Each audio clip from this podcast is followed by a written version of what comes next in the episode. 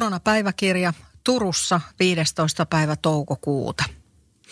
Minä olen Maisku Holmström. Mä juonan turkulaisen Radio Auran Aaltojen iltapäivälähetystä. Mä olen tehnyt töitä aivan yksin yli kaksi kuukautta meidän toimituksessa Aurajokin rannassa vanhassa Auran panimussa. Mun juontajakollegani ja koko meidän myyntitiimi tekevät etätöitä.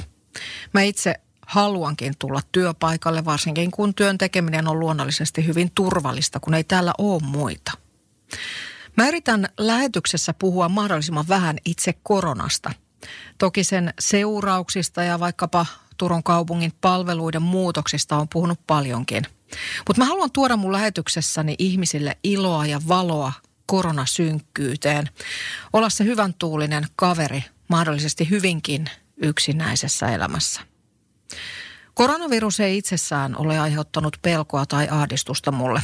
Tai no ehkä päivän ajan, ihan silloin alkuaikoina, mulle tuli semmoinen hetkellinen pelkotila. Ehkä se johtui siitä valtavasta koronatsunamista, joka tuli joka mediasta. Mutta kun ajatuksen tottui, hälveni pelkokin nopeasti. Tulee mitä tulee, siitä selvitään, jos selvitään. Oman perheen kanssa ollaan eletty kotona ihan tavallista arkea. Viikonloppuiset kyläilyt toki ovat pannassa, joten me ollaan retkeilty hyvin usein Turun seudun upeilla luontoreiteillä. Ja kiitos sosiaalisen median, ihmiset ovat jakaneet kuvia omista retkistään, joten niistä on bongailut meillekin uusia kivoja kohteita. Mä olen hyvin sopeutuvainen ja tottunut muutokseen, joten ne ei sinällään aiheuta ongelmia. Mutta sosiaalisena ihmisenä – yksinäiset päivät töissä ovat olleet se mun pahin juttu. Yksin puurtaminen ja tähän työhön kuuluva loputon koronauutistulvan seuraaminen aiheuttivat muutama viikko sitten mulle semmoisen pienimuotoisen mielensynkkyyden. Ja jotenkin mun sietokykyni murtui. Itkultakaan en töissä ole välttynyt. Siis en toki lähetyksessä, mutta muutoin. Toisaalta helppo täällä on itkeä, kun ei ole ketään katsomassa. Mutta kyllä siitäkin huonon omatunnon saa. Moni on menettänyt toimeentulonsa täysin, ihmisiä on irtisanottu tai ainakin lomautettu. Jotenkin jännää huomata, että ihan itse kyseenalaistaa oman pahan olonsa oikeutuksen. Tällä viikolla on vihdoin tuntunut siltä, että poikkeustilan aiheuttamasta koronalamaannuksesta on mahdollista herätä. Tämänkin tunnelin päässä on valoa – Tällä viikolla riemua aiheutti tieto siitä, että mun työkaverit palaavat osittain takaisin toimistolle töihin ensi viikosta alkaen. Tilanne alkaa siis pikkuhiljaa normalisoitua. Mitä se sitten tulevaisuudessa tarkoittaneekin? Suurin huoli koko tässä koronakaauksessa on ollut mun omasta äidistäni. Hän on 85-vuotias ja asuu eri paikkakunnalla.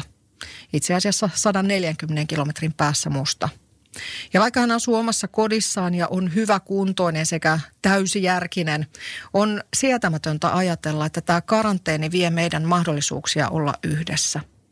Mulla on ollut suunnaton ikävä äitiä. Äitienpäivän viikonlopuksi me päätettiin järjestää mun siskon kanssa äidin rivitaloasunnon takapihalle juhlat. Oli palkitsevaa ja sydäntä lämmittävää jo pelkästään kuulla puhelimessa mun äidin äänessä se valtava ilo, kun me kerrottiin, että me tullaan juhlimaan häntä. Tapaamisessa me istuttiin lämpimät vaatteet päällä, pipot päässä ja äidillä oli filtti ympärillä. Me naurettiin ja muisteltiin menneitä ja tietysti herkuteltiin leipomuksilla, joita me vietiin mukanamme. Kaikki kolme saimme rakkautta sydämen kyllyydestä – sillä latauksella jaksaa seuraavaan tapaamiseen, joka on toivottavasti pian. Korona on supistanut meidän kaikkien elinpiiriä. Se on tehnyt länsimaiselle kerskakulttuurissa elävälle ihmiselle oikein hyvää. Erityisen hyvää se on tehnyt meidän maapallollemme. Nyt kun rajoituksia puretaan, mitä jos me kaikki mietittäisiin omaa käyttäytymistämme ja kulutustottumuksiamme – Onko joka ikinen vuosi ihan pakko päästä maailman toiselle laidalle? Mitä jos matkustaisitkin Turun saaristoon tai vaikka ihastelemaan Imatran koskia?